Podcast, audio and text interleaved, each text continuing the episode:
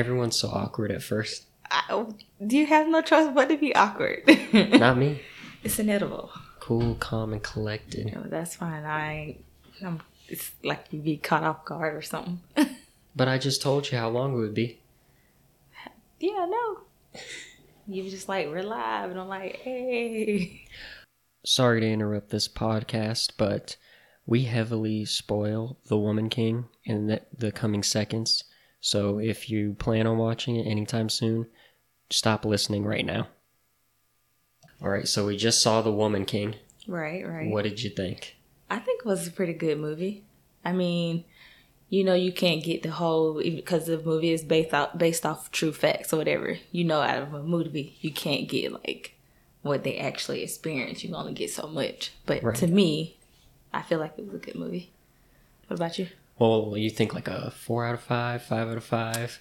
I give it a three and a half, close to four. Okay, because I gave it a three and a half too. Okay. The only real problem I had with the entire movie is uh, I don't remember any other names. Um, Which one? the one girl who is like an older sister to like the main character. The more masculine looking one? That was like the general, uh, under the general, like the second hand? No, like uh, the one that died. that's, yeah, that's right. Yeah, her. Her. She, okay, her. the- yeah, she was one of the second hands under the. I thought it was the skinnier looking one. She was the spiritual advisor Okay, to okay. the general. I got you. I got Yeah. you. So they both was like one and the same, but she was the spiritual one, and the other one was the actual like right hand. Yeah. Okay. So the more muscular one. I don't remember her name though. I don't remember her name either. I can look it up real Yeah, quick. look it up. But uh, when she dies, that was real corny to me. Yeah, I didn't like how they did that, but I get what they was trying to do. hmm Is um, you probably should have put a disclaimer in the beginning of this. If you haven't seen Woman King before you watch this, uh, listen to this episode. We're gonna have some spoilers. I can always record it and put it Okay. in front of everything. It was corny how they did it, but I get why they did it because um, what was her name? Not something. Nanisca. Nanisca? No, that's the head lady's name, right? Okay, not her. Yeah. I got all the characters now, so Now, So- Nawai, Nawaiska, Nawi, Nawai, Nawi. That's her. Nawi, Nawi. Yeah. Yeah. Her because she came in kind of like changing a couple of them like hearts because they supposed to be like no pain, no emotional type women, but at the same time when she came in, it was like um why can't we have love or you know care for somebody or even be work together as a team and be partnered like why we can't go back and save our our sisters if we're supposed to be sisters? See them they're so we're not supposed to have no no connections. If one of our sisters dies yeah we'll honor them when we go back but in that moment they just go go go because they got to get straight to the point. Like kill that's the main thing kill and protect she brought in the fact that why we can't work together to save our sisters instead of just we going in that one main thing and just kill and don't think about nobody else. We're just thinking about ourselves and the end goal. And that, but see, by her going back, because she could have just left. She could have left both of them, but They're talking about um. the one that, that died. I wish I knew her name because like Izogie or Amenza. I think it's Izogie. Yeah, that's Izogie. okay. Yeah, she came back because the now now what her name was Nawi. Nawi was like we got to work together basically. But her thing was you don't look back and save nobody else. You're just supposed to save yourself, and that's what got her killed because she went against everything that you know she pretty much was taught as a warrior. Mhm. So she died. Like I get that, and I, I get why it's in there and everything, but I hate the fact that she died. Because because what happens in the movie, right, is they're about to be sold mm-hmm. as slaves and everything, mm-hmm. and then they you know start fighting back, and the chaos ensues and everything, and then as soon as she dies, the chaos ends. Like every single person around her actually cared that she died, which which feels very disjointed to me, because it was so chaotic. Everyone was fighting, trying to, you know, get them back in cuffs and everything and all that. And then as soon as she falls to the ground and dies, everyone stops. They allow uh, Nawi To cry over her. to cry over her and everything, and then the guy's just like, "I'll give you a hundred, or if you give me a hundred dollars, she's yours." I, I get what you're saying. Everything just stopped because if it was like in realistic terms, that's why I say I get it's a movie. They, they try to make you care for the characters, but in realistic terms, they would have just grabbed her. They wouldn't let her cry over her, no nothing. They would Yeah. just grab her, lock her back up. Even though the dude was like, "Okay, I'll go ahead and pay for her or whatever," because he didn't want no harm to come to her. But in a real life scenario, that wouldn't have happened, and of course, it didn't happen. Like I feel like everything else that happened in that movie was as close to reality as you could get nowadays and everything. And because they went with that direction, when that scene happens, like I was all into it the whole way through and then that happened and it took me it like ripped me out of the movie. If that Oh. makes sense. Yeah. So everything after that, you didn't too much care about. Not really. Really? That one thing messed it up for you? Well, I mean, it's kind of like uh, how do I put it? It's like uh, when you when you're in the movie, right? Mhm. Like, because once you start caring about the characters and everything, because a film only has a short amount of time to actually get you to care about everybody, Yeah. right? It's hard for me to care about characters all the time, right? I started caring about the characters and everything, and in order to care about the characters, I also have to care about the story in which they're in. Mhm. And once the story got, come, it like it broke for me, you know, because the story was so realistic all the way through, or as realistic as you can get for a movie, at least. And then that scene happens, and it's like it broke the whole atmosphere of everything. And it's hard for you to get back in because of something like that happened. Well, it's not only that; it's also because, like, uh, so what is her name again? Nanis- Naninska, the the woman who becomes the woman king. The general. hmm Yeah, the general. She, when uh, what is his name? King Gezo. Mhm. He names her the woman king, right? I feel like there should have been like one more scene after that, and it end the movie. And it seemed like it just kept going for no reason, you know? Are you talking about after she was announced the woman king? Cause Yeah, when she comes the- back from uh saving the or trying to save the three of them, Mhm. and they come back and you know he hands her the uh, sword and all that. It should have been like one more scene where you know her and now we have her. They're like uh get back together or they're I don't know what to call it, but you know what I'm trying like to say. a reunion. Type Yeah, reunion, Mhm.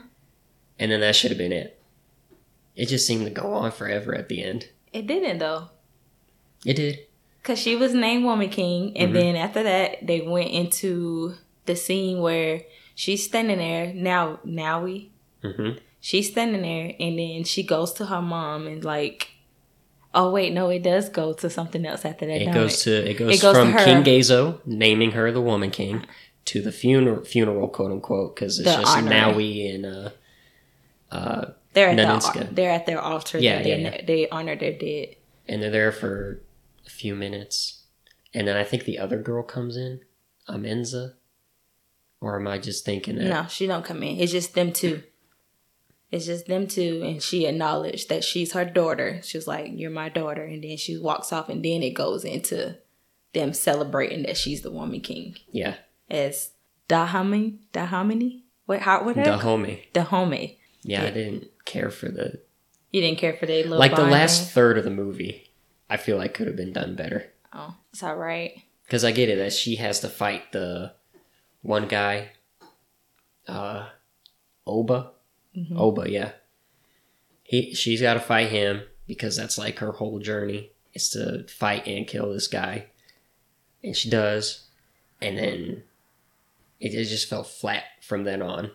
I know? think what they shouldn't have they shouldn't have added that in there. I don't I don't uh, remember because I remember reading like a little article about uh, the women or whatever. Um, because they're not supposed to have kids, they're not supposed to uh, get married or anything like that. I don't think uh, she. I don't know for sure if she actually had a daughter or not. I don't remember reading that in the article, but um, so I think they added that in the movie Mhm. to make you care a little bit more. But I feel like they probably didn't even have to uh, add that in there at all. Well, so is it Naninska Mhm. or is it? I keep forgetting her name. It's right in front of me too. Nawi. Is it her, or Naninska who are supposed to be the main character? Because I never understood who was supposed to be the main character all the way through. Na- Naninska is supposed to be the main character because she becomes Woman King and she lives to be like old. But that's why I said I don't remember reading if she had a daughter or not from her being captive. It didn't feel like though that she was the main character. You thought that Nawi was the main character? Well, because she goes through all the trials and tribulations of the whole story. Like we only get the what do you call it flashback of uh Naninska's. Well, that's true. I maybe maybe both of them are actual true characters, like true uh, women in the uh, how do you say the tribe again? Dahomey. Dahomey Home tribe. Maybe they are the two, but I don't think they were actually mother daughter. I think that the movie people just added it. Maybe they both are. It was telling both of their stories. So Naninska is the is a real person that existed, right? Or they just changed her name for like The, I think it's I think it's her. It depends on how they spell it. Because whoever their leader was, name did start at N. let's see, Dahomey Amazons Wikipedia. But I don't know. I think that's what they were. I don't know if for sure if they were supposed to be mother and daughter. I think the movie people just added it. The director just added it just because. Yeah, because when I type it in, nothing comes up. So you don't know the woman she was based off of? I'm finna tell you right now. Oh wait, right here. The real warriors behind the Woman King, Naninska and Nawi, share names with documented members of the Agojie, but are not exact mirrors of these women. So they just share the names of the women. That what you're saying? That's what this thing is saying. Okay. Man, I wish they would just give me a. Let's see. In short, yes, with extensive dramatic license, though the broad strokes of the film are historically accurate, the majority of its characters are fictional, including Naninska and Nawi, a young warrior in training. So it seems like King Gezo is the only character that actually existed. Okay. So the, the other ones they just uh based them off of. Yeah. I figured they probably would change the names, but I think they're. That's what I said. I think there's both of their stories are true stories, but you know, that's why I said I don't. I don't remember reading anything about the leader having a daughter. Right, but they put some fiction in there to Yeah. make- spice it up a little, yeah. I figured that's why. That's why I think that part they wanted to. That's probably why it seemed corny, because they added it. Yeah. It's funny because I heard you audibly gasp, like after the whole uh, shark tooth thing in the movie. yeah. When it was someone when she did it the, when the, when she was a baby, or when she took it out when she was grown. Before that, when she had it, when they went through the, um, I guess their little ceremony to see if they become Agojie warriors, and they have the, I don't know what to call it, thorn brushes. Oh, when they go through that. Yeah. Yeah. And then afterwards, uh, she was taking the thorns out of her, and she sees the scar and everything. Yeah. And she's like, "What is that?" And she's like, "Oh, my father called it the devil's mark or something like that." Mhm. And then afterwards, after she walks away, all like, uh, not angrily, but what would you call that emotion? She was like, Not distraught, but like taken aback. "Yeah." You gasped audibly. Yeah. Is that when it hit you? Yeah, because I was like, that's her daughter. I was like, she had a daughter. That's what I said in my head. I was like, she had a daughter when she got captive and had like, you know, they did what they did to her. Yeah, I was like, okay, I see what they're going. I see what they're doing. And at first, I was like, don't do that. Because I didn't want them to do that. Like, I, because their whole soul thing was based on them not having to uh, wed or have children, basically. And then for them to throw that in there, I was like, I don't know if that's going to portray them the way or, you know. Well, does Hollywood ever portray I mean, yeah, no, tribes of how they're supposed to be? they don't. I mean, look at Moana. Oh, God. They said like three Hawaiian words the entire movie. and it's the three that everybody already know. And The Rock, a Samoan, plays a Hawaiian. Yeah.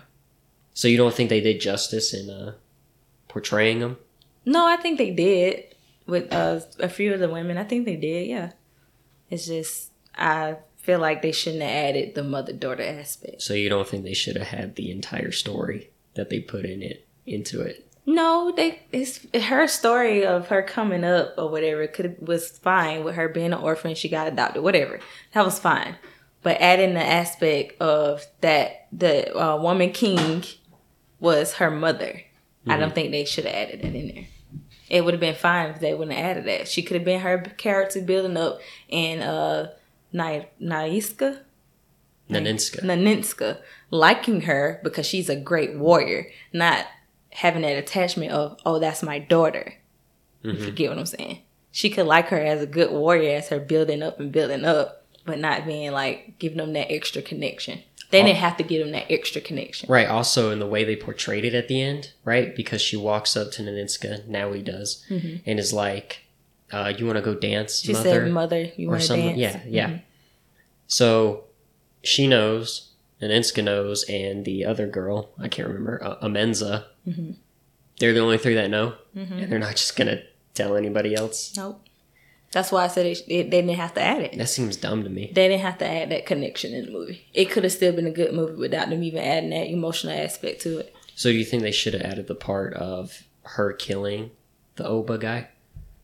Yeah, she could still kill him because she, he was her main rapist mm-hmm. that raped her all the time. He was the main one, and she was he was the main one that she like actually remembered because of his ear that uh, because he had his ear one ear gauged and then how he had his markings on his face. He was her main enemy. Right. So that story was fine. Okay. Yeah, because she had to still overcome her being a strong warrior, but she got kind of almost got broken when she got cap when she got uh, captured. Because anybody can get captured, but you never know whether you're gonna live or die. And her living, they kept her captive, tied up, and they raped her constantly every night until she got free herself. And he probably was her main one that came in there on her all the time because he was probably like like how he ended up being. I guess he was their main general. They didn't say whether he was a king or not. I think he was. Uh, I forget what they called the other tribe. I think it was Oyo. Oh yeah, yeah, I think he's the king leader or Of the high, whole high thing. general. Yeah. something. They didn't really explain that really good. They- yeah, they didn't but he go- was talking to King Gazo as if they were equals. they were equal. So I'm thinking he probably was top guy for his tribe, but he just probably wasn't. I don't think he was like a king. I think they they said it was like uh, he was just like just like a general and trying to be a king, because uh, Dahomey. Mhm. It was a big. It's an actual big city. They don't show you the whole city, but in that one scene, like in the beginning, I was like, "Oh, it's big. It's beautiful." Yeah, like where it's it comes huge. up over the hill. Yeah, it's really huge. And I think they probably was kind of a part of that uh city, but like maybe on the outskirts, and he trying to come up. Mhm. That's what I'm thinking it was. So he wasn't like king king, but probably like close to it. I thought it was kind of weird. Uh, I'm gonna just say it. I, I wasn't expecting to see Europeans in the movie at all. Mm-hmm. I was kind of taken aback by that at first, but then once I saw why they were there and everything, it made sense.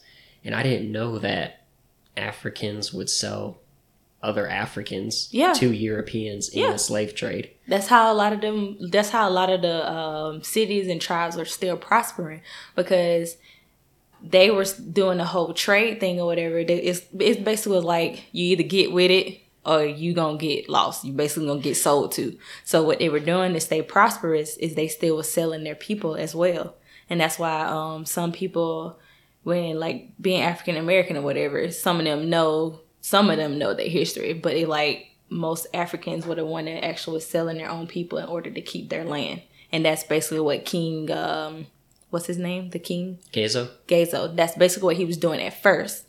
But uh Well, that was his family, right? Because his brother sold.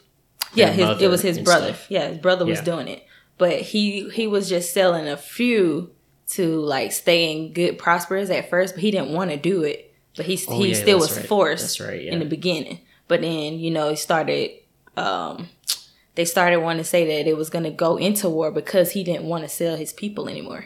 And then by Naiska being in his ear and you know, he's just like, we shouldn't be selling our people. We need to like completely stop doing that. So Mm-hmm. I think that's why that other tribe was like, well, you ain't gonna sell your people. We gonna come take your people. because we know your kingdom is prospering still. See, when I was in school, it never was like explicitly taught that Africans sold other Africans. And it wasn't said that white people went to Africa and bought them or anything like that. So I had always just assumed Europeans went over there and just took people. And they would like, or they, you know, like just take over a town. And, you know, they would like maybe uh, have farmers there and keep them there. And then other ones that were maybe, I don't know, better suited for other work. Mm. It's, it's a weird way of putting it, but, you know, they would just take them, put them on a ship with other Europeans while they stayed there. And then, you know, go around Africa looking for others to send back to Europe. Yeah, so you got to think about it too. Is how they they don't teach it in school. Is that yeah, the Europeans came over there, but you got to understand that they might not just came straight over there just to like completely like fight. They don't want to lose their men either. So of course they're gonna come trying to offer stuff at first, and they ain't gonna sit here and just want to keep fighting and dying, fighting and dying, fighting and dying. So you know you got some of the ones that's corrupt because not all of them was for their own people. You right. got some of them that's corrupt and be like, okay, well, we can offer you this if you get if we get this, or we can offer you that so we can get this. So they weren't just not only trading slaves and stuff; they trading other stuff as well, like um, resources. So mm-hmm. yeah, they might have came over, got off the boats with their guns or whatever, but you had those tribes that were fighting back. And so I think what it was, the Europeans probably were like, okay, maybe if we barter with these people, maybe we'll have a better chance of just getting people without having to do all the hard work and fight. You think that's what it was? A- absolutely. So you don't think they just went in there guns ablazing? I think they did at first. They, because I'm pretty, they, I'm pretty sure they wiped out a lot of different tribes. Mm-hmm. But if you think about like today, you still got pri- tribes that are still prospering still, regardless, because they actually fought so they wouldn't get taken in slavery or whatever.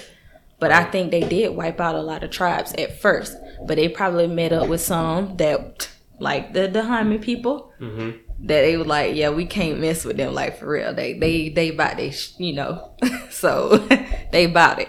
So it's like you I can think, cuss if you don't want if you want to. Okay, so I was like, I think that's how it like transpired. See, I don't know about that. To me, it seems like they just went in guns a blazing, and then there were tribes willing to work with them because they don't want to, their people getting killed and all that kind of stuff. And so they probably gave them a proposition of, well, well, see then I don't know, because like who were the first slaves that were taken from Africa, and how did that all go down? You think that they just went down there, started taking people? I think they went down there and started taking people. Like I think at first they went in gun blazing until they realized that I think they thought it was gonna be easy. Basically, Going there. These folks don't know nothing. They probably have not been. They probably don't think or you know what what word I'm looking for. They haven't industrialized anything. Mm-hmm. Basically, I think they went in there first, gun blazing, trying to kill whatever they can and just take people. And I think it was some tribes that of course, bought their life and fought for their land because they wanted well, like to fight the, for their land. Yeah, like the Native Americans did yes. when Americans started started coming over here. Mm-hmm. I think a lot of them still fought for their land. You got some tribes that are just stronger than others.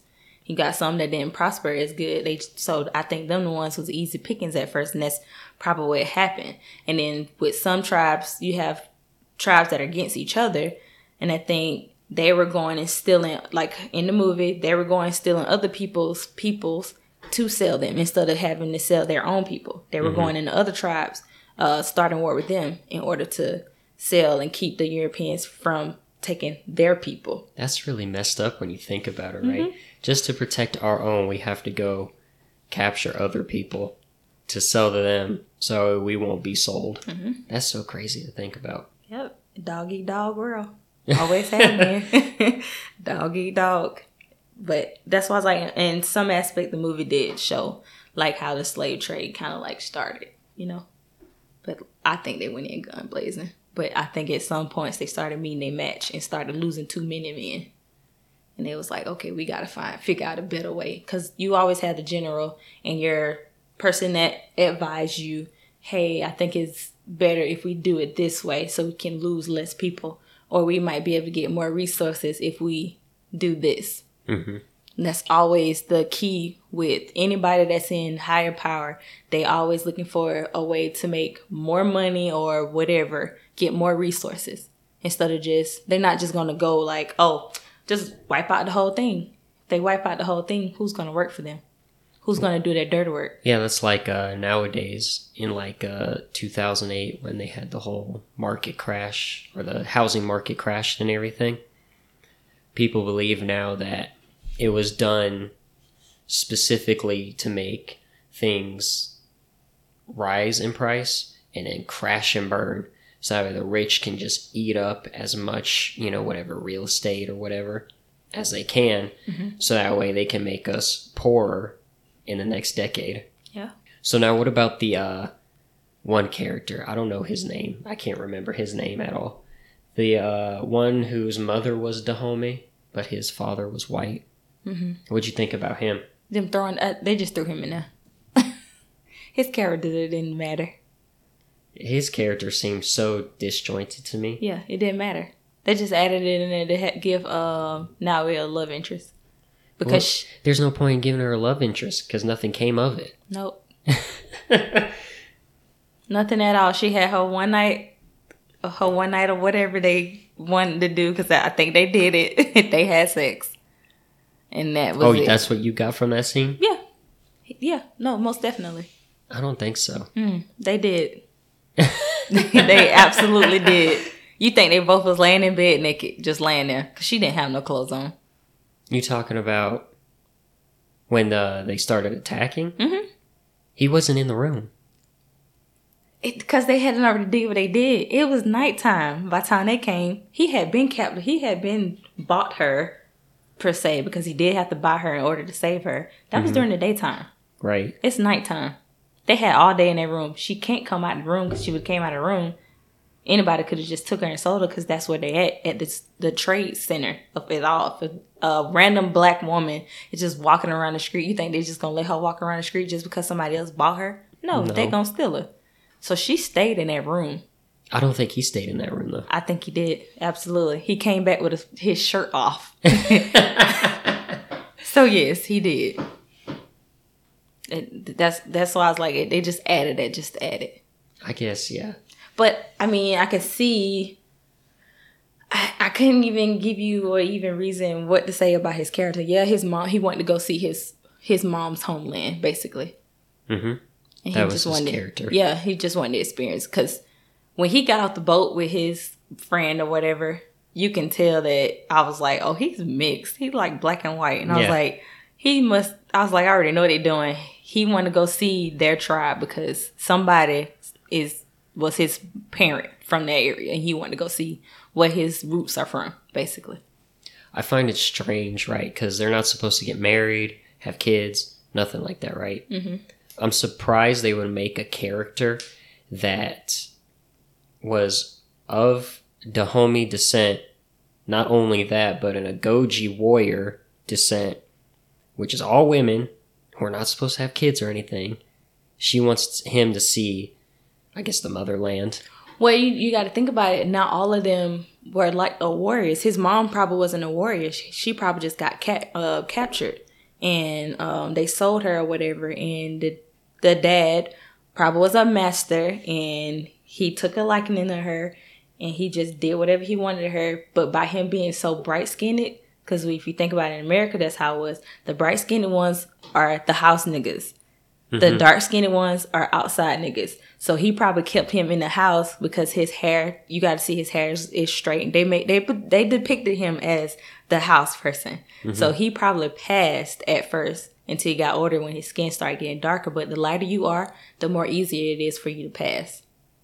So they knew, obviously, this friend knew that he was black and white. But a lot of people probably didn't know he was black and white because it's was easy for him to pass because he light skinned with straight, semi curly hair, wavy hair.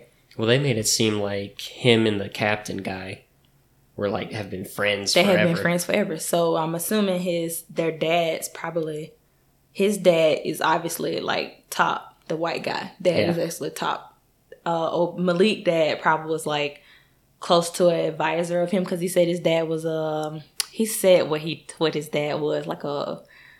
uh, think probably like a map maker, maybe or a writer or something like don't that. I kind of don't remember, but it, it was something in that aspect where he his dad still had royalty. He was in the royal house, basically. Mm-hmm. That's what he was saying. Anytime Malik came on screen, I just kind of wrote it off as nothing because n- nothing ever came of it. It was nothing.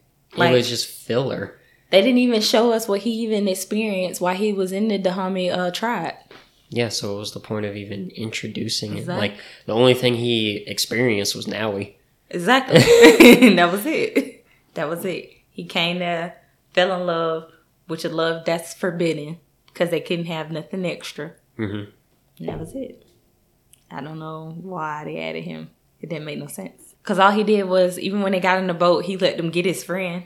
I think his name was Slato or something Uh, like that. Slato. Uh, no, it's uh, uh, Santo. Santo. Santo. Yeah, he cut the slaves free and let them take him on. And they he, drowned him. and- right, they drowned him. He knew his friend was a bad guy. Like, you came over there knowing that your friend is a slave trader or, and take slaves back, knowing you're half black. So it's like, you part of the problem as well, but then you don't know no better at the same time. And like, what happens to Malik at the end? I forget Because he he, he leaves, right? Mm-hmm. So why doesn't he stay? I don't. I don't, I don't understand that part. That's what I thought he did. I I figured, okay, they're gonna add him in this thing, why not make him stay in his mom's homeland? Why not make him stay? Y'all just Like, I get it. It's probably all culture shock for him because he grew up in Spain, I think, because they speak Portuguese. So they're either yeah, from they were speaking Portugal. Portuguese. So No, Brazil. Brazil. There yeah, you go. It was Brazil. So it doesn't make any sense to me why he doesn't stay there. I don't know. Yeah, I don't know. I guess because the love is forbidden, and so he might as well just go back home. And they didn't have to add him either. there's a lot of stuff they didn't have. Now I'm starting to think I should have given it a lower rating. no, no. It it still was it still was a three. A reason why I'm still giving it a three and a half because I like the fact that I never knew anything about these women at mm-hmm. all. I didn't know they existed, and it's like I learned something else about Africa that I didn't know. Right. So I I liked it in that aspect because you get kind of like a little snippet of how they how these women basically is just like was about that shit. They fought for their kingdom. Like they love their king and they fought for their kingdom. They fought to be free, basically. Right. So that's why I still gotta give it a three. Three and a half. Three and a half stars. Oh, it lowered. No, it's a three and a half stars. You said three and a half, four no. earlier. It's three and a half. I'm sticking with three and a half. I think I might go down to three okay. just because of those. Yeah, that's because we dissecting the movie now. but watching it as a whole, I still give it a three and a half because I did get some knowledge about the women and how they lived or whatever. I wish they kind of would have did a little bit more in the journeys in the beginning of how they what they all had to go through. Because reading, I know the movies can only do so much, but reading about it, they literally had to go through like treacherous, painful, torturous stuff in order to not feel pain or anything, not flinch. They were not allowed to feel pain. They were not allowed to cry. Reading about it, none of them, they didn't flinch. Nothing. Nothing hurt them. Even if they got cut, didn't hurt them. Nothing. That makes me wonder if there's like a documentary on it that would like better portray how they actually uh, lived and everything. Because, like you said, you can only do so much in a movie. Right. But I would have liked to see more of like the cultural aspects and everything instead of just being like, you can't look at the women soldiers. Like I know, that, I mean, there's more to culture than that, like the clothing and everything. Which I don't, of course, I don't know how spot on they were with all that kind of stuff, uh, face markings and all that kind of stuff, and the little idol that they would put on the head of the person that died. They they uh, with a if I could find that article that was on Facebook, they pretty much spot on with kind of like the clothing and stuff because a lot of the women now still wear the same clothing that they wore, so that's pretty much still the same. That never changed. The markings pretty much never changed because a lot of tribes they still do those uh, markings with the knives, the cutting. Yeah. Because you know, like Americans, they get tattoos or whatever. We get Yeah. tattoos, but they still actually like cut like markings in them, themselves. So that that can't you can't mess that up. Yeah, so it says here that it's just completely inspired Yeah. by the Dahomey. So three out of five, you're sticking with that. Three out. Yep. Three and a half out of five. I think I'm at a three. Okay. I, I, I would watch it again, It was a it was a really nice movie. but I wouldn't care for the parts we just talked about. I, I hated the part when old girl had to die though. That was just dumb. She just should have kept running, even though you did, even though she did end up feeling that connection towards her because she. I feel like she finally like she like got the relationship of a sister. She re- probably reminded her of herself or whatever. Mhm. But I feel like um she shouldn't have turned around. She should have just kept going. They could have made her character kept going to actually live up to them not going back. They could still work together to fight or whatever. If that makes sense. Mhm. But she should have kept going. Another thing that's funny about that scene is so now he's getting held back by two white guys, right?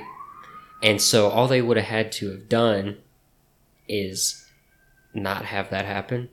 Because when she gets shot, right, the two white guys just like They let just go. let her. go. Yeah. Like, oh my goodness, she's dead. Oh, woe is us. We lost money. They don't They care. don't. They didn't fucking care, like at all. like so, that to me that didn't make any sense they would have handcuffed Nawi or you know threw her to the ground or whatever and then just dragged her back to the cage that they were holding her in Mm-hmm. that scene was like so out of character Yeah, for was. the movie Even though it still made me cry because I didn't want to see her die because I was upset. I was like, why? Why? I was like, why her? Like, y'all already done killed enough of them. That's fine. But of course, I, I get it. They got to kill a main character to make you be even more into the movie. But they don't, you don't always have to kill a main character. Like, even if you are trying to depict, she's a side character though she's not even really a main character yeah, but they showed her a lot. I mean, she ain't the main character, but still, they didn't have to kill her at all because they showed her a lot. They still didn't have to kill her. yeah but it's like every movie nowadays has to have a love interest Mm-hmm. you have to kill somebody important Yeah, she was important. She might she might not have been the main character, but she was important. Yeah, because she was important to Nawi, which is why I believe Nawi is the main character of the movie and not Nanisca. Technically that's how it is. She is the main character. I can see what you mean because it did start off kind of with her. Not after Like- after the fight scene in the beginning. Like we follow Nawi more than we do Nanisca. Mhm. We only have like little, Bits and pieces. yeah, of like Nanisca being like, "There's a beast following me, and I don't know what it is," and then you figure out what the beast is, and then she kills the dude, and then it's like, "You're the woman king." What they should have did was mm-hmm. I thought she was going because she wanted his head. So why didn't why didn't do that? Why didn't make her chop his head off after she had killed him? She was supposed to take his head back. Well, because I think it's a psychological thing, right? Sure, that's may that's what they may have done back then. And when they like kick over that bucket and then a bunch of heads fall come- out, you don't know any of those characters, Mm-hmm. right? So you don't care about any of them. You know about this villain guy the entire movie. Mm-hmm. So I feel like they don't cut off his head and then put it on like a stake or something because that would almost seem out of character of the character they're trying to portray at the end of the movie. You know, like everyone's, at least uh, Nawi and Nanisca have changed. It, don't, it no longer has to be we look out for ourselves and it's just us. It's, oh, we can love each other and be kind to one another. Yeah, she had to kill him, you know, t- for her to survive. But if she killed him, cut off his head, and put it on a stake, that would be completely out of character of what they were trying to create at the end. Okay. I guess. Which is also completely out of character for the movie. yeah, they could have because she wanted his head. We and that's what we knew, and that and that's what I was waiting for. I was waiting for her to just fucking cut his head off and go back because she was gonna get in trouble. She thought, you know, she was already had defied her king, so she thought she was gonna get in trouble by the time she came back. Even though she offered the guy's um sword or whatever to her king, Right. she knew that she was in her heart going back she knew she was getting in trouble and was going to be uh, have to face consequences she didn't think she was going to be announced the woman king you know That's another thing, right? Like, he says, do not defy me. You won't like me when I'm angry or whatever, like that. And then she comes back, and it's just like, oh well, I guess because you, be- scored a victory for us and Yeah. you saved our people. Mhm. Like I get it's politics, and that's usually how it works. He's got a save face and everything, but come on, Yeah. You know a lot more went in between like the actual real thing instead of that. well, yeah, of course, Yeah. I'm sure. but you know the movie gotta do what it gotta do. it was influenced by history. It is not a Yeah. historical Actual representation of what actually happened. Right. Cause ain't no telling they they only getting what they have read. They probably didn't actually get a chance to talk. Whoever the producer is, uh, director, she probably didn't get a chance to talk to the Dahomey women because even though the because the last one died in what the seventies, Um, I can look it up real quick. it's like hundred and eight. She was 108. I think I think that um that's what that article said. Um, so what, like last Agojie warrior? Because she was an Agojie warrior. They right? were called the Goji Warriors. Yes. Well, I'm talking about the 108 year old person. Yes. Oh, Nawi. So I guess Nawi is the uh, based off the last. Uh, let's see. Nawi is loosely inspired by the last surviving warrior of the Agojie, who was interviewed in 1978. The real Nawi would not have been alive during King Gezo's reign, as she claimed to have fought in the Second Franco-Dahomean War in 1892. So she was a hundred and something. So the movie takes place in 1832, right? I thought it was 62. 1860 something. I think it's like 1832 or 1823 or something like that. It has it right at the beginning. Let's see. 1823. 1823? Mm-hmm. All right. So it's 70 years off. Or no, because let's see. The last survivor, of the Agojie, is thought to have been a woman named Nawi. In 1978, a Beninese historian met Nawi, who claimed to have fought in the Fren- fought the French in 1892. She died aged well over a hundred a year later. So let's see, 78 to 78 would be a hundred years. She fought in 1892. She would have been 20 something at the time, about right? Am I doing my math right? I don't know what you're trying to calculate though. Because it says she died in a year after uh, the interview, which is 90, 1978, which means she died in 1979. Mm-hmm. So 79, 1979 to 1879 is 100 years. Yep.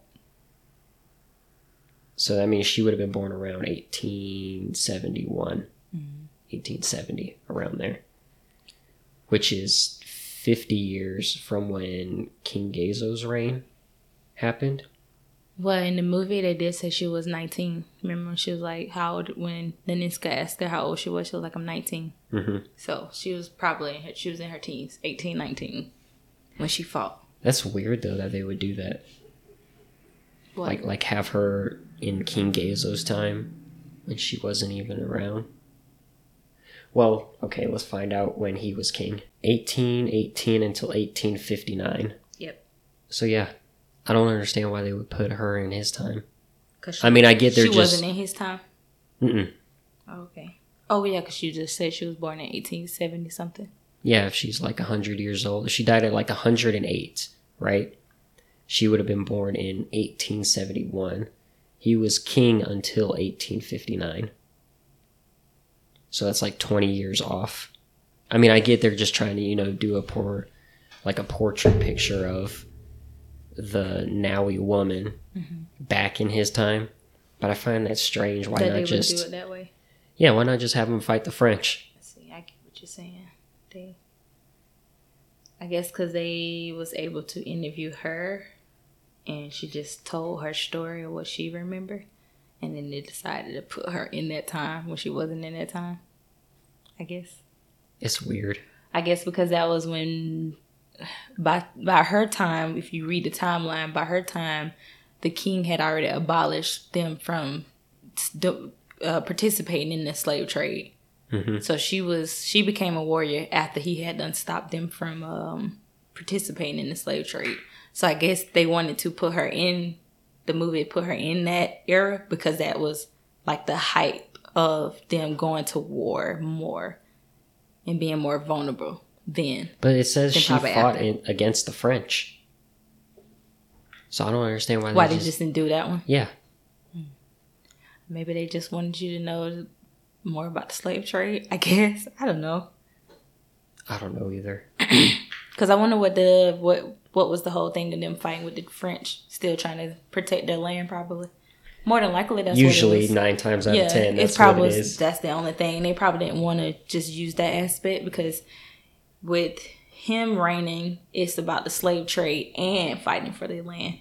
Probably by her time, they only was just still trying to fight for their land, and that was it. And I think that's why they did it. Let's see. The first Franco-Bohemian War, which raged in 1890, was a conflict between France, led by General Alfred Amédée Dodds, and Dahomey under King Be- Behanzin. The French emerged triumphant after winning the Battle of Albame. Well, that doesn't tell me why they fought. Oh, here it is. Here it is. I found it. You found it? The French emerged triumphant and incorporated Dahomey into their growing colonial territory of French West Africa. Oh. So, like, uh, uh, what is it called? Like the Ivory Coast and all that. That's got to be what it is part of. Mm. Well, I can't say them some powerful women though. They stood up. Well, especially if everything they said was true, like especially with like the fingernails, Oh and yeah. they like stab their eyes out. That would be crazy if that was real. I mean, you can't tell, but there's a portrait of some of the women. So I'm confused about the men because sometimes the men would fight with them. Or do they usually fight with them, or is that just the movie? No, the men. Because men there's a man, fight. there's two men in that picture, right? Mhm, the- no, it's more than two. The the ones in the back with the headdress on, those are men as well. Oh, okay. I think they just had two different regimes. Regimes. I guess. Oh, you- regime. yeah. You had the men, then you had the women warriors, hmm but they still fought alongside each other. Yeah, but it seemed like the women were like They were they were more aggressive than the men. If one of the not articles, not not aggressive. I mean more like godlike I guess, but in their tribe. they did more and they did more fighting than the men did from the article that I read. Oh, okay, okay. So they probably were uh, uplifted by the tribe more Yeah. than the men because they fought more. Yeah. That makes sense. Yeah. And I think too is because with the whole thing of them not their their one of their rules is not being um have been wed or have children. So it's like they didn't have no fields and they didn't have to go back to a family. But the men, they still were allowed to have families, but they weren't. So that's why I think they made it seem like they were more pure because a lot of the men in uh, the tribe thought that they because they did mention them being virgins, most of them being virgins except for the ones that got captive or whatever and had to go through what they went through. But they um not fantasize, but worship the fact that they supposed to be pure, and by them being pretty, they was probably more stronger and thought process was different than the men that actually had to go home to their families and all of that. Yeah. Okay. Yeah, I can see that definitely because uh, it's like the men have um, a second life Yeah, almost. they like- have the luxury of still kind of being free and being able to play around, Yeah. even though they did because they had their um, rituals where they would do their dancing and you know stuff like that. That's different though. I feel like because that has to do. That's like one on one with their whole, like warlike bravado. You know what I mean? Mhm. With the men, they can you know go have families and everything, and almost lead, lead like a second life. They don't have to just only be a warrior. Yeah, Yeah. They can be more than a warrior. Where the Agojie, that's it. That's it. Till the day I die, I'm an Agojie. And the thing about it, it makes sense, but it's it's kind of terrible to say. With them being warriors or whatever, they have to be they have to prove themselves all the time because they're women, and most people think women are weak. Mhm. Like especially for you know over there, they have um, wo- women are basically supposed to wait on the man hand and foot, like how they was about to sell uh, Nawi to uh, a husband or whatever Right. you, they just wed them off. So you don't get no say so.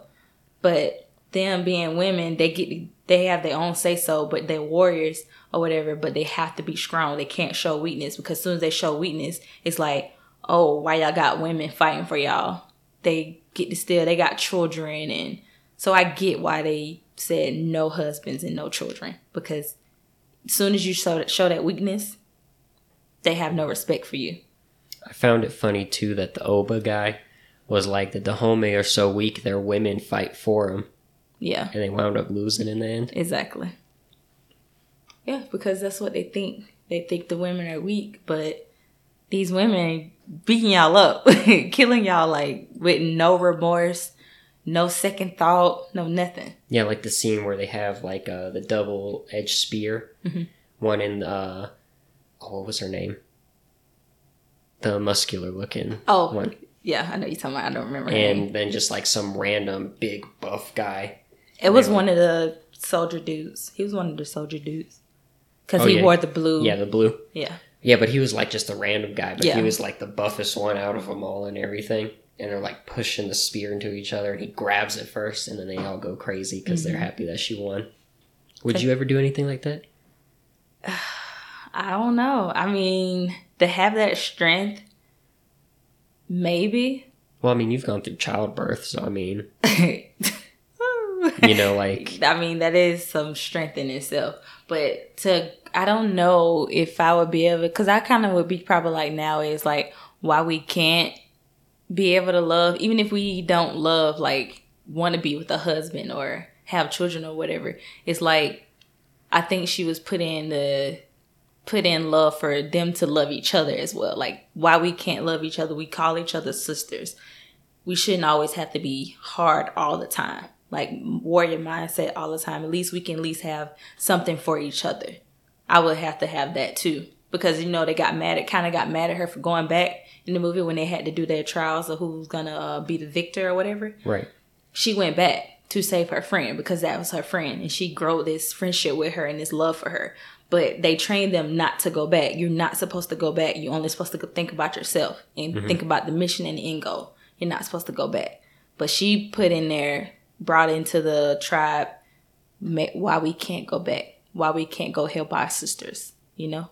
Well, I remember you telling me something like uh, this was a while ago. That's that's kind of how black culture is nowadays. Like if somebody in the black community is doing well, they don't really put out a hand for anybody else. They kind of just look at them and tell them, "Figure it out," mm-hmm. like I did. Yep. That's all- all come in. If we gonna get on that subject, that all comes in with a lot. It's just how black people are depicted in a whole. Anyway, we're the only race that can't really get along with each other. We mm-hmm. are we are taught and brainwashed to basically we have to do better than each, each other than help each other. Nowadays, it's actually getting a little bit better. You have this more of a generation of the millennials and under me or whatever. Mm-hmm. They're actually trying to help each other, but you still got the old ones. that still stuck in their ways. I'm not finna help this person. Oh, this person, I see this person doing good, and you gotta hate on that person. Why you just can't congratulate that person and just move on? But we just gotta hate on each other. I, we the only race that have to hate on each other, and it's colorism. Colorism it run deep in the black community, like dark skin and light skin. Why we just can't get along? We all black. Like why we can't help each other? Mexicans, look at they, look at them. Their asses all be. They have a four bedroom house and it's probably twenty of them staying in that house, but they taking care of each other. Like they're saving their money to do bigger and better things, and that's why it's so easy for them to get businesses. As soon as a black person get business, other black people think that you're supposed to give them something for free. Why should I have to give you something for free when I work hard for it? We can all eat off of this, but why you gotta hate on me and be like, oh well, they're not helping this and helping that, but they are at the same time. But you hating on them. Stop. Just congratulate the person that they got their business. What do you think it could be with like um cuz like how you were saying uh light skinned black people have more of a chance of making it in white society and everything, right? Do you think it could have been like way back when there was a lighter skinned black person who happened to make it and would have, you know, white associates and I guess friends to an extent that would, you know, help them with business prospects and all that kind of stuff. And then the black community would see that and be like, he's like us, but he ain't helping us out. Mhm. You think think- it could have stemmed from something like that? Oh, most and then just definitely. boiled over. Oh, it started. It started. If you think about it, like how and you know, I always make this joke when I see light skinned or dark skinned people. I'll be like, "Oh, that's a that was a house nigga. He would be a house nigga, or she would be the, the one that outside. The Right. dark nigga being outside. You know, I always make that joke. So, with with that being said, you had a lot of them, the house niggas, be in the house. They actually like some of the like the the master would make sure that the maids bathe them in milk or whatever so they can keep their lighter skin. A lot of them in society would pass as white because of that, and a lot of them would own slaves as well. So that's another reason why a lot of the hate happened between black people too, is because you had those over here because they want to make it and not be a slave. They want to pass, so they own slaves too. So they have their own plantation as well. Because you had black people in the South that owned slaves, and they were black. Well, do you know more about that? Because I've always been curious about that. Were they treated the same as other slaves on other plantations?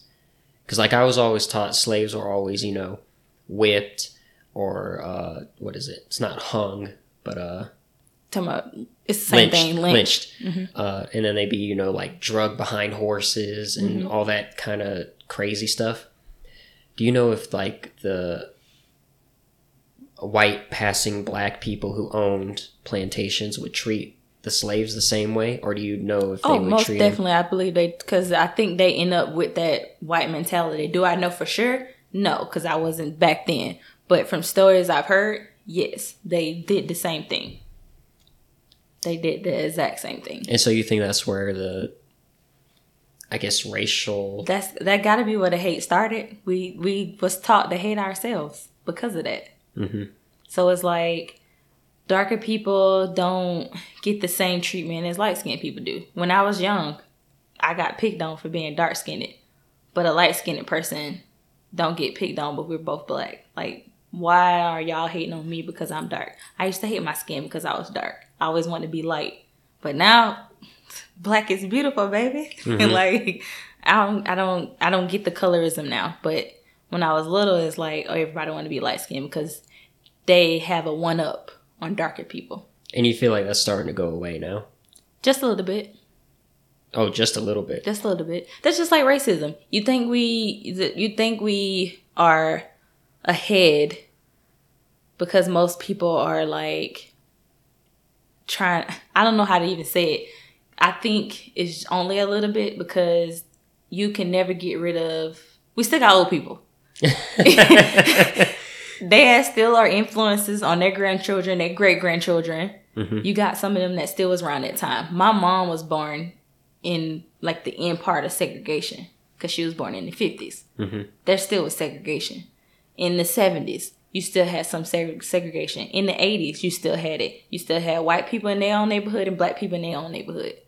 It's we still like it's still kind of fresh. Before uh, we got together, I had never heard of a what did you call it? a sundown town? Is that what it's called? Uh, yeah, I had never heard of that before. a sundown. Yeah. Yeah, don't be in that place when the sun go down. hmm Yeah, that's because it's a South thing. It's I don't think it West Coast don't too much know about all that. I think it's more of a Southern thing because of the Georgia, North Carolina, all that area. Mhm. That's a South thing Well, still, the th- like, that still exists. oh, I know, I know, I know. I've, I've seen videos on it, but like, my mom, my grandma, they're from Georgia. Of course, they're white, but I still never heard of it. You would have think I would have at least caught it a little bit. I know we're on the West Coast and I've lived out here most of my life and everything, but they're from there. My grandma probably saw that stuff because she was born in 42, mm-hmm. you know? Oh, she. I'm pretty sure she did see some of that stuff. She probably saw a lot of that stuff. And the, with the way your grandma is and how I can tell she was raised, her family probably was one of those families that got hated on because they were white and they were okay with black See, people. I don't. Th- I think I remember her telling me once that either her mom or her dad said she. They would always say they, meaning black people. Mm-hmm. They just need to stay with their own. Mhm. They didn't have a problem with them being around or anything, but they don't need to commingle. Commingle, With, yeah. mhm. I, th- I think I remember her. But they didn't take they didn't teach her to hate them because if she did, she would be like that now. Isn't that kind of hating them though? Like you can't even interact with kind of Like, like, like it almost makes it seem like if you have to interact with them, it's fine. yeah, But otherwise, if you don't have to, don't do it. That's what it makes it sound like. that's what that's what it was. and that sound that sounds like hate to me. You know, maybe like not a, It's like a subtle type hate. but it's still hate. You know. Yeah, no, it is absolutely. But I hope I'm not misquoting her. I think I've heard her say that before. She probably did, but I don't remember. I think it was. I think it more likely was her dad though, because I think all she said was good things about her mom. If I remember her hearing, hearing her, I'll have to ask her. Yeah, but um, yeah, no, she. And you got to think about it. You probably never heard of it because they probably kept you sheltered from it. Well, I probably never heard it also because I never had to ever deal, with, it. You know, like if I ever went to the South by myself, chances are, because I look white, even though I'm mixed, no one would have a problem with me. Nope. Not at all. Not at all. Not at all. You'd be okay. You can go in those uh sundown towns. Don't be in these towns after the sun, but in Florida, yeah, that's that still exists. So now is that only for black people, or is it other races as well? From Like- my knowledge, from what I know, it's only for black people. For where I'm from, So like Asians and Hispanics, I don't know what they're. you wouldn't know. Okay.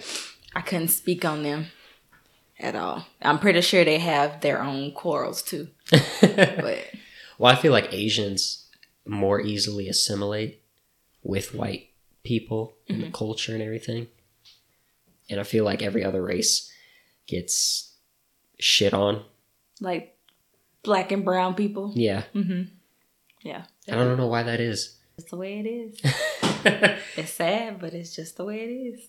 I wish you can only wish for so much. You want it to go away, but I feel like it would deep down it'll never go away. We had, we can try as hard as we can, but racism will always exist. well, that's the same thing with like uh what is it? Is it anti-Semitism that has to do with religion?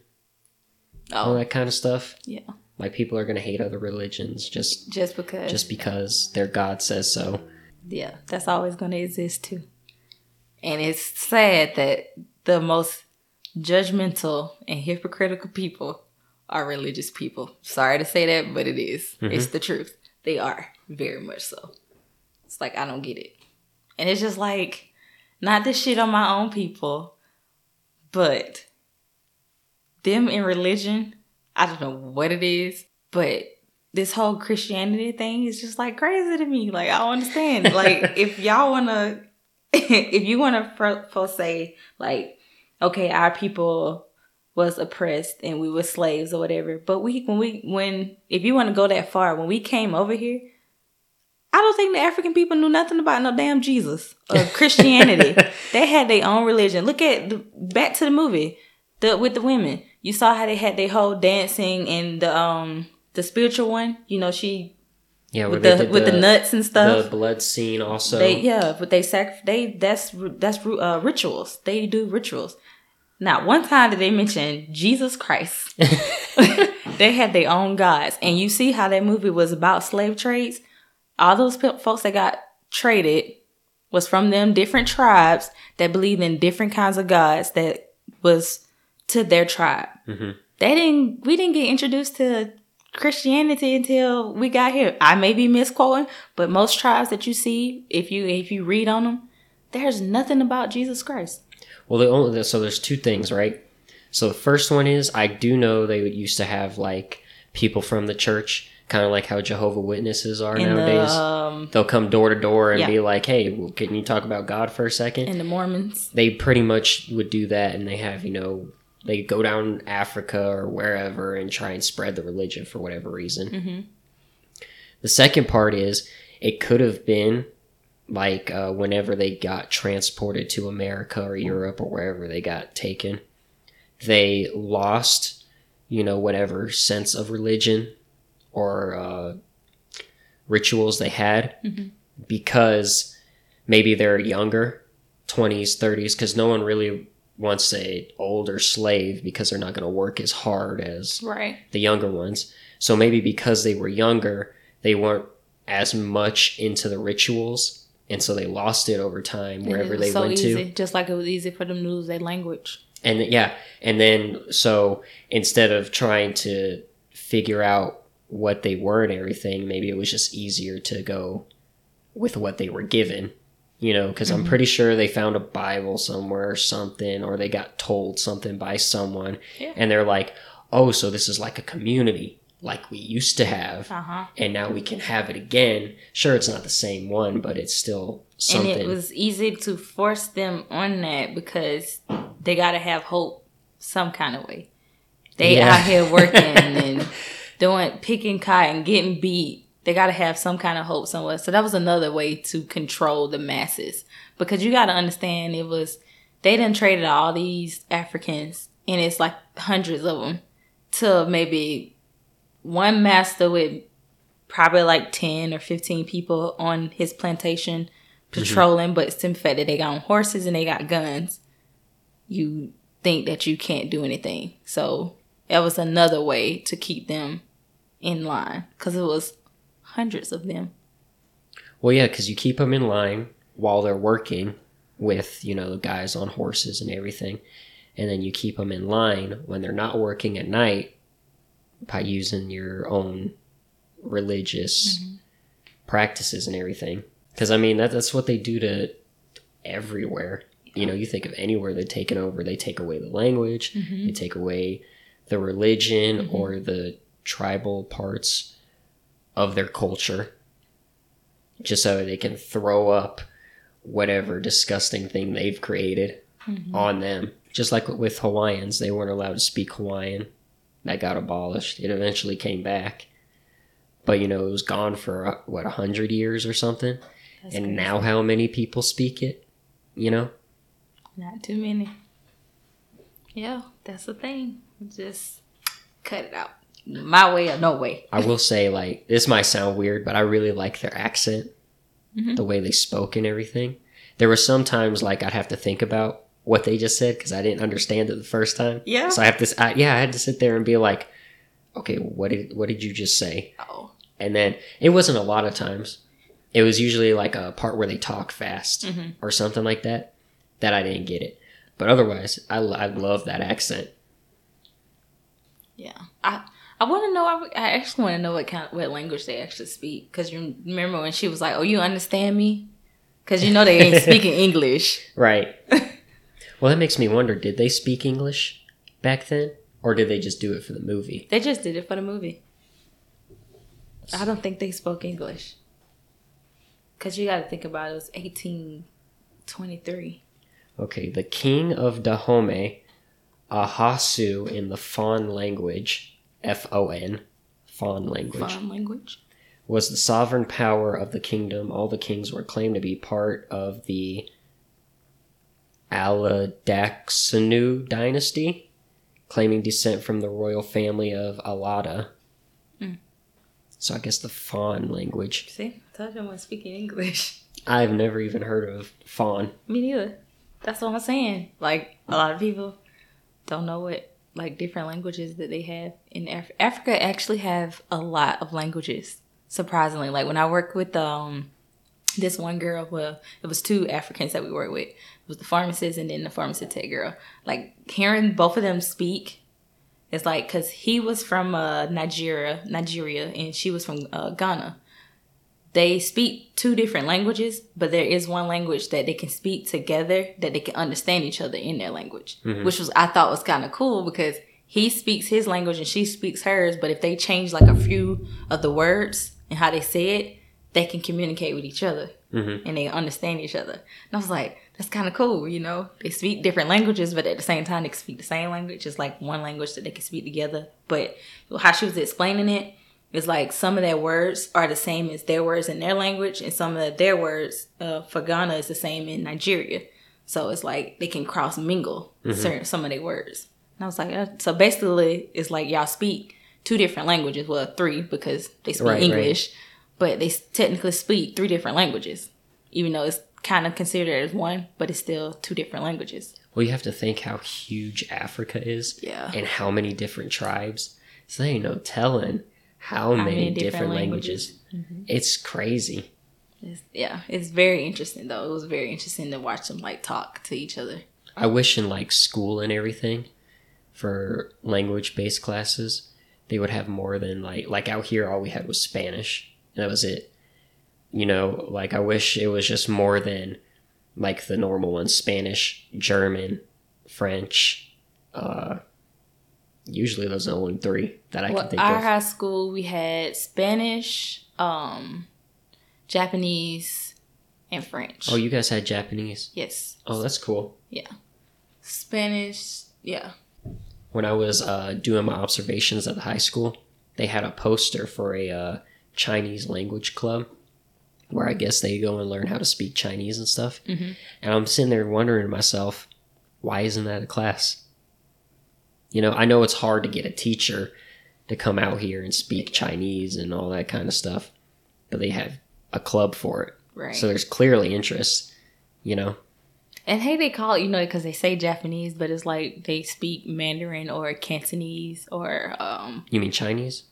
Yeah. You said Japanese. No, I'm saying Japanese. They have it's it, their language is called. It's not just Japanese. It's just like Chinese language is not just Oh, Chinese. okay. Oh, you started listing off Chinese. Yeah, that's- okay. I don't know what theirs is called. I got confused. My yeah, bad. my bad. I don't. I don't know what this, but Chinese. You know, they got it's Cantonese, it's Mandarin, and it's another one. But we say us because we not we don't know. Well, we say, just say they speak Chinese. they speak Chinese, or they but speak Japanese.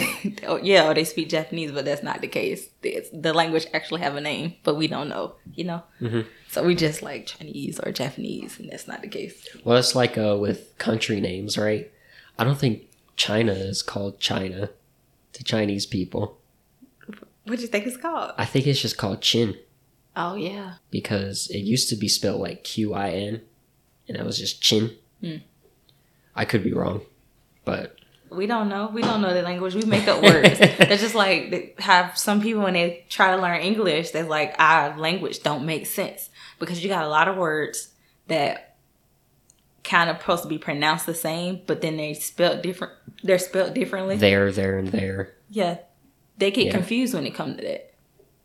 I mean, we get confused when it comes to that. Well, the thing is, is like somebody who learns English as a second language knows English better than an English speaker Mhm. when writing it, Yeah. not when speaking it. Right. They got all the rules down when writing it, Mhm.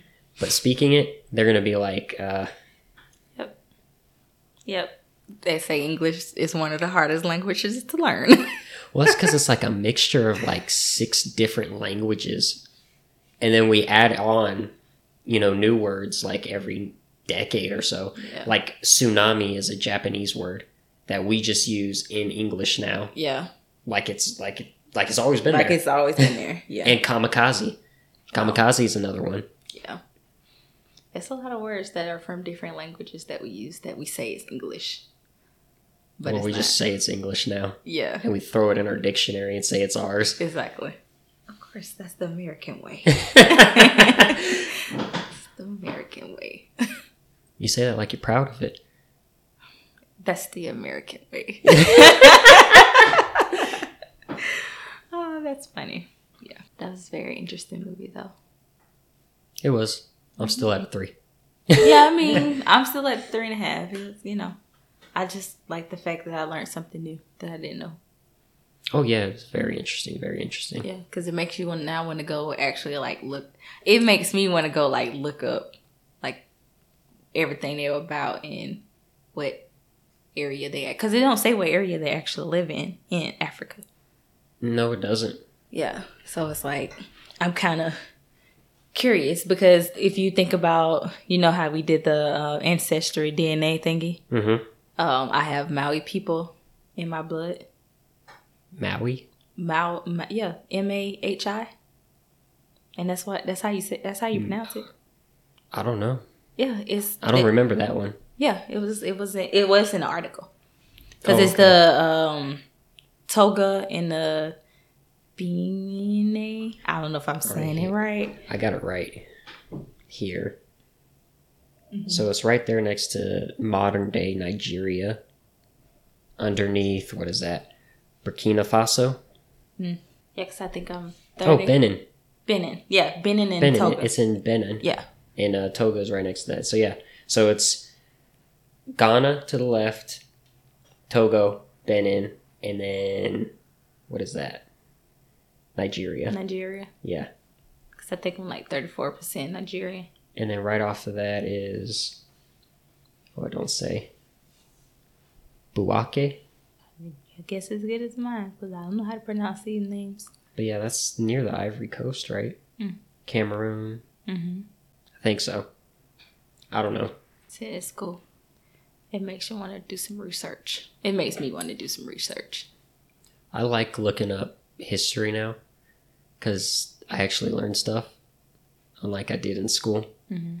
In school, I felt felt like when it came to history, I constantly was just learning the same thing over and over again.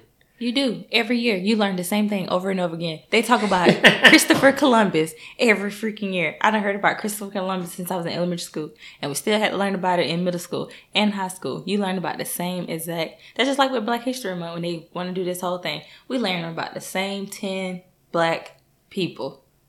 What is it? You got Martin Luther King, Rosa Parks. Rosa Parks. Uh, I can't remember his name, but the guy who invented peanut butter.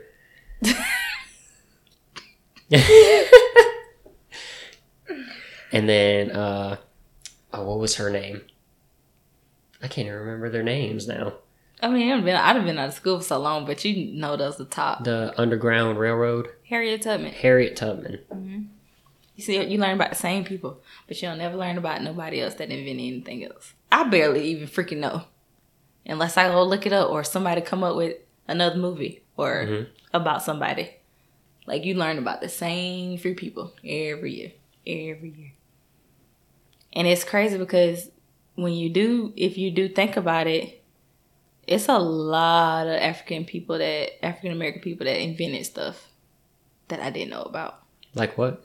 I can't think of nothing off the top of my head. Oh, I put you on the spot. Yeah, you did. Let's see. Let's see if we can look up black inventors. Because all I, I, I, I'm th- pretty sure Who invented the telephone? who invented the telephone? Yeah. Isn't that like Alexander Graham Bell? Oh, maybe. I didn't pay attention in history. I was history, social studies, history, all that stuff. That was I didn't I didn't pay attention. I didn't too much. It was boring to me. Uh, no, I don't want the definition of a telephone. I barely pass history every year. I did. I used to make a C all the time. Oh no, I'm wrong. The telephone inventor, inventor is Antonio Meucci. Hmm. I think that's how you say it. Meucci. M E U C C I. But no, it's it's, it's it's some stuff I just don't know right off the top of my head. Let's see. Black inventors. Who are some African inventors? Madame C.J. Walker. I know who that is. You do? Yes. What did she invent? Madam C.J. Walker is the one that invented the perm, The what? like hair products, like perm. Oh, she did. Yeah, Uh, if I'm not mistaken. the first black woman millionaire by inventing a line of cosmetics and hair products. Yeah. There you go. George Washington Carver. That's the peanut butter man. I think that is the yeah. that so my son can't remember his name. Lonnie Johnson. Oh, is he the super soaker guy? He is the super soaker guy. Hmm. This guy right here. I didn't know that. George Edward Alcorn Jr. Physicists who work in aerospace industry helped revolutionize astrophysics and semiconductor manufacturing. Now, how many people you think know about that person? Not a single person. I don't even know about him. Well, because he was born in 1940. That's probably why. And you know, back then they didn't let anybody. See, Benninger, Benjamin. Wow, I messed that up. Benjamin Yeah. Banneker was a self-educated astronomer, mathematician, and farmer. He was among a few hundred free black Americans living in Maryland, where enslavement was legal at the time. Among his many accomplishments, Banneker is perhaps best known for a series of almanacs he published between 1792 and 1797 that contained detailed astro- astronomical astronomical calculations of his as well as his writings on topics of the day. In 1792, and don't nobody know who he is. And he was doing science stuff. Yeah, astronomer, mathematician, and farmer. Never heard of this dude. Charles Drew.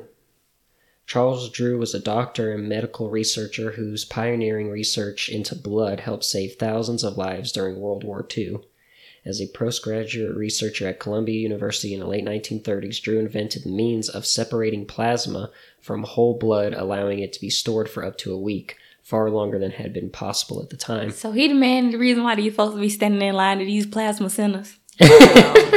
I didn't know. I didn't know that either. So see, see, like people like that, you not hear nothing about them at all. Mm-mm. And there's three more people on this list that, like uh, Thomas L. Jennings, holds the distinction of being the first Black American to be granted a patent. A tailor by trade in New York City, Jennings applied and received a patent in 1821 for a cleaning technique he pioneered called dry scouring.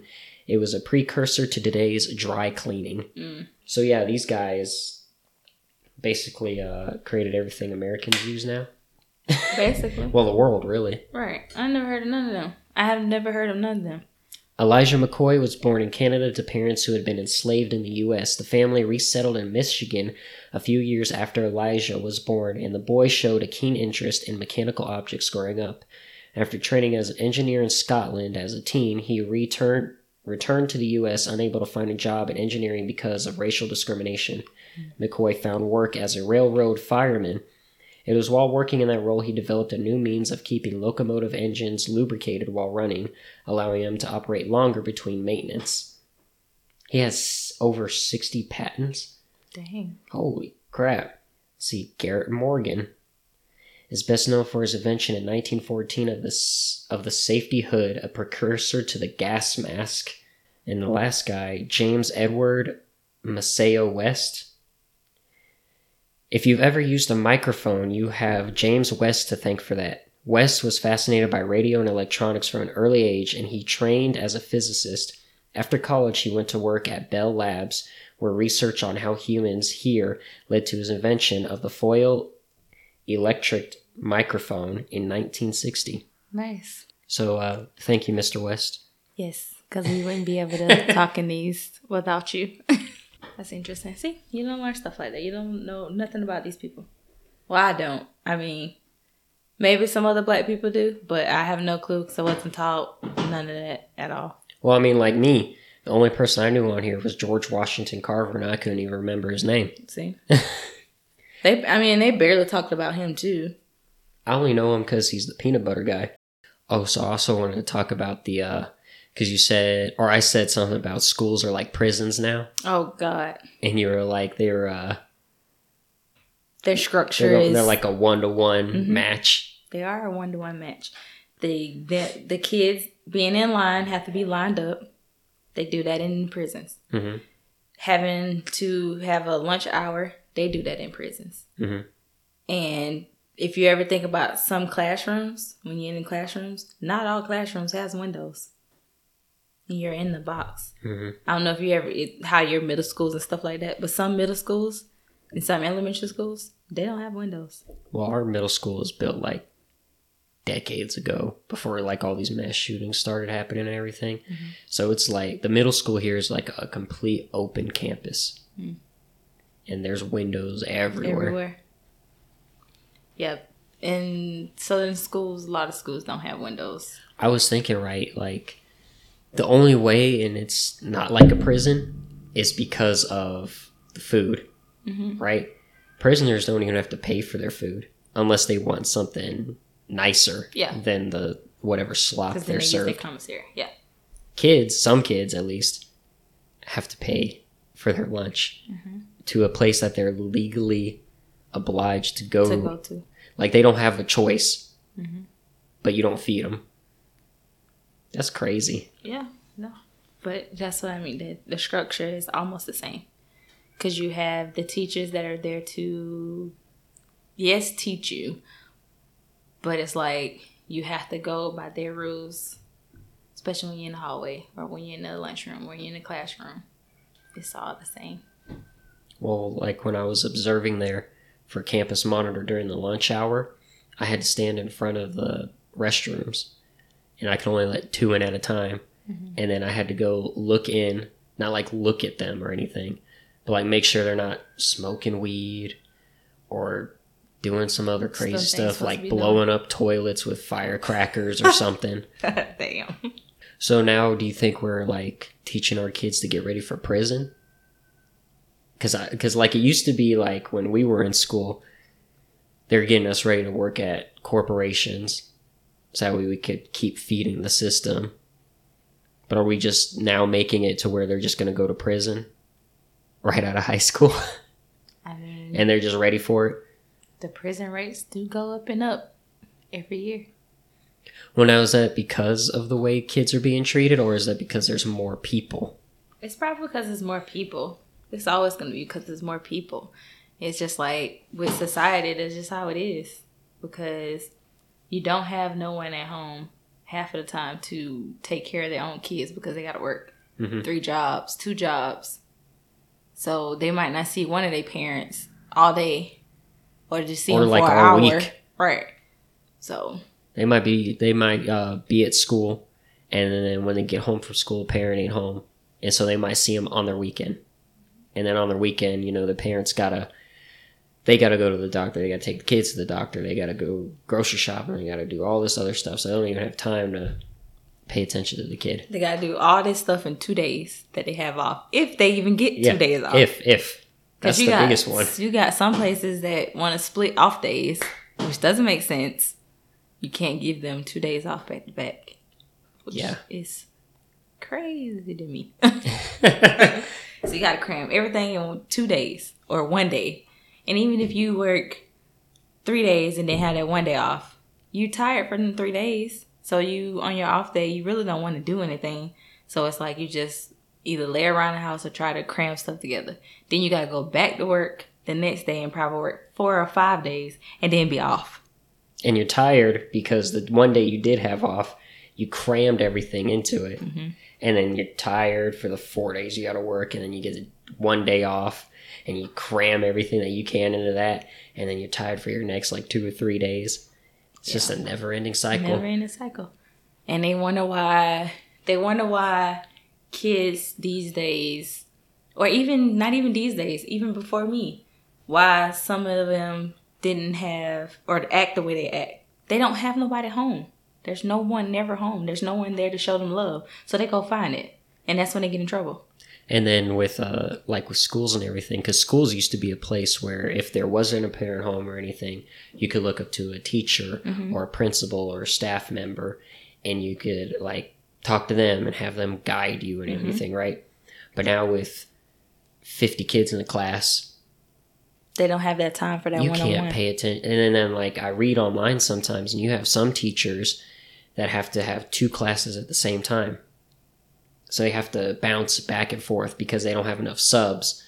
So the one teacher goes out, they try and get a sub for that class, can't find it. Okay, you you're going to take care of both classes today. And if that's a high school or a middle school, that's two classes for like seven periods that you're bouncing back, and, Back and forth, forth. to. And you're not they're not learning anything. That's exhausting. That's just babysitting a hundred kids all at Basically. once. Mm-hmm. That's exactly what it is. And I'm not trying to blame the teachers in any way Yeah. because it's not their fault. They're just doing what they got to do to get through the day And they wonder why a lot of teachers are frustrated now. It's and quitting. They have so much on their plates. And they don't get appreciated. And they don't get paid enough. They don't. Like, teachers are the future. T- Pretty much, when, when you have the ones that actually sit there and teach, Mhm. and like a good teacher, they, to me, don't always get appreciated. And they don't get paid enough. Well, it's not only that they have to deal with kids all day long, they have to deal with the principal and then who's above them, which is like administration and all that. And then the worst ones, parents. Yeah. They have to worry about parents. So a teacher's salary per hour is 1573 in the state of Nevada. Mm. I mean, it done went up a little bit, but that still ain't enough. you make more at Walmart Yeah, you do. in most jobs there, mm-hmm. right? That's insane. I can see maybe like if you had 10 kids in a class, 1573, Right. but 40 to 50 kids, And you're only making $15? and you have a degree. That y'all can't work. and a license that you have to renew, which costs money. You might as well work at Walmart. And they're in debt Yeah, from their gotta- degrees and Obviously, because they got to pay for that degree. You spend all that time going to school to be a teacher just to get paid fifteen dollars. Do you still want to be a teacher, or are you? Mm. That's the only thing.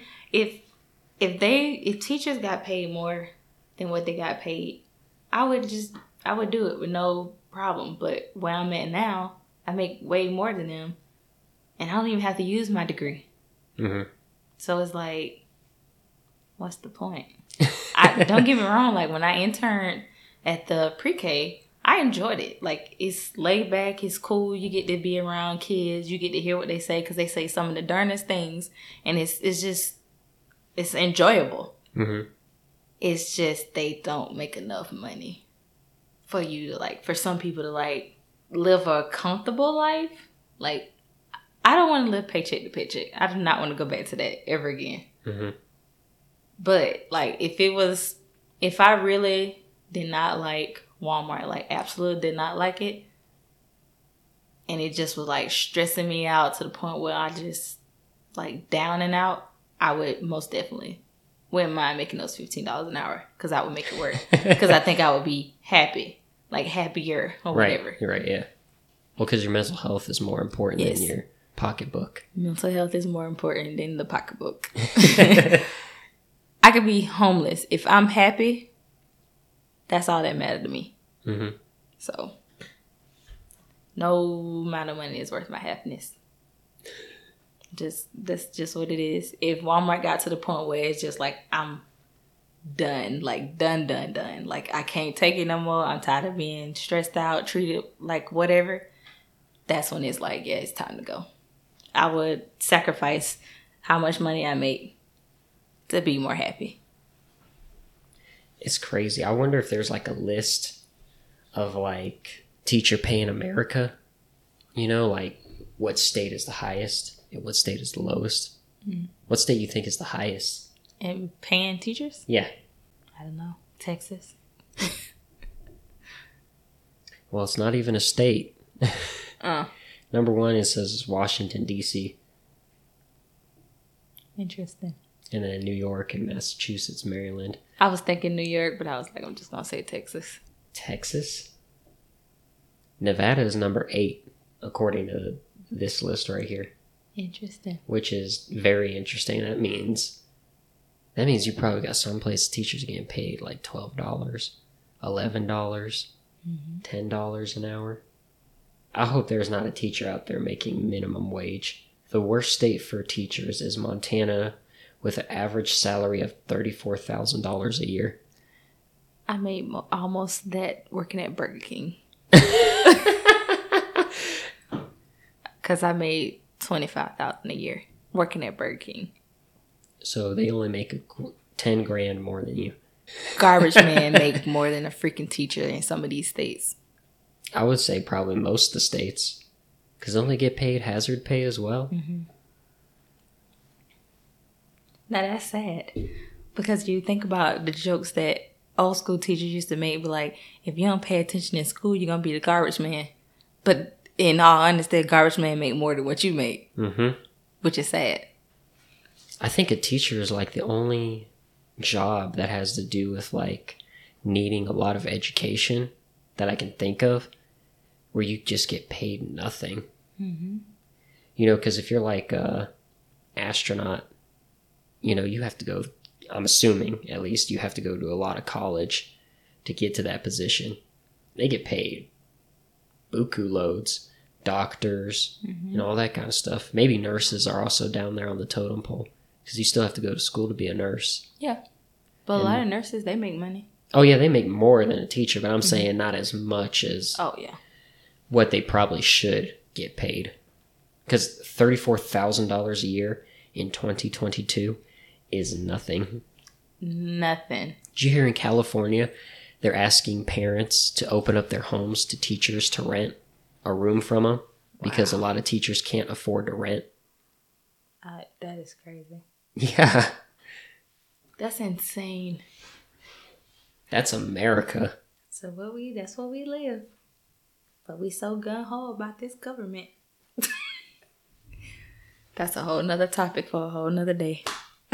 That's crazy. What? Anything else you want to talk about? No, I think we pretty much covered it. You want to call it here? Sure.